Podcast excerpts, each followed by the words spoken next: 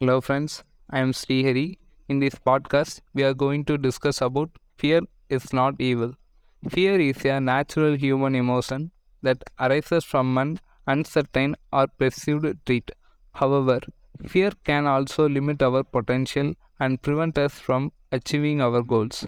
It is important to recognize that fear is not an enemy but a natural response that we can learn to manage. By doing so, we can overcome fear and live a life free from the constraint it imposes. One effective way to overcome fear is to confront it directly. This means facing the things that scares us and gaining a better understanding of the fear itself. This allows us to gain a new perspective on the situation and learn to cope with it in more positive way. By facing our fears, we can learn to recognize and accept the uncertainty that often accompanies life. This allows us to become more resilient and less afraid. Another strategy for overcoming fear is to be develop a strong support system. Surrounding ourselves with their supportive friends, family members, and their community members can provide us with a sense of security and help us overcome our fears.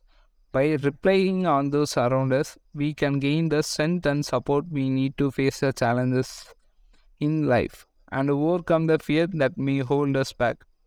Additionally, it is important to focus on our personal growth and well being, engaging in activities that promote self care and self reflection can help us gain a greater understanding of ourselves and our fears.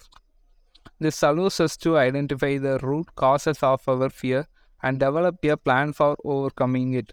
By focusing on our personal growth and well being, we can build the strength and resilience we need to face the life challenges with confidence. In conclusion, fear is not a natural human emotion that can be limiting if not managed effectively. However, by facing our fears, developing a strong support system, and focusing on ourselves and well being, we can overcome fear and live a life free from its constraint.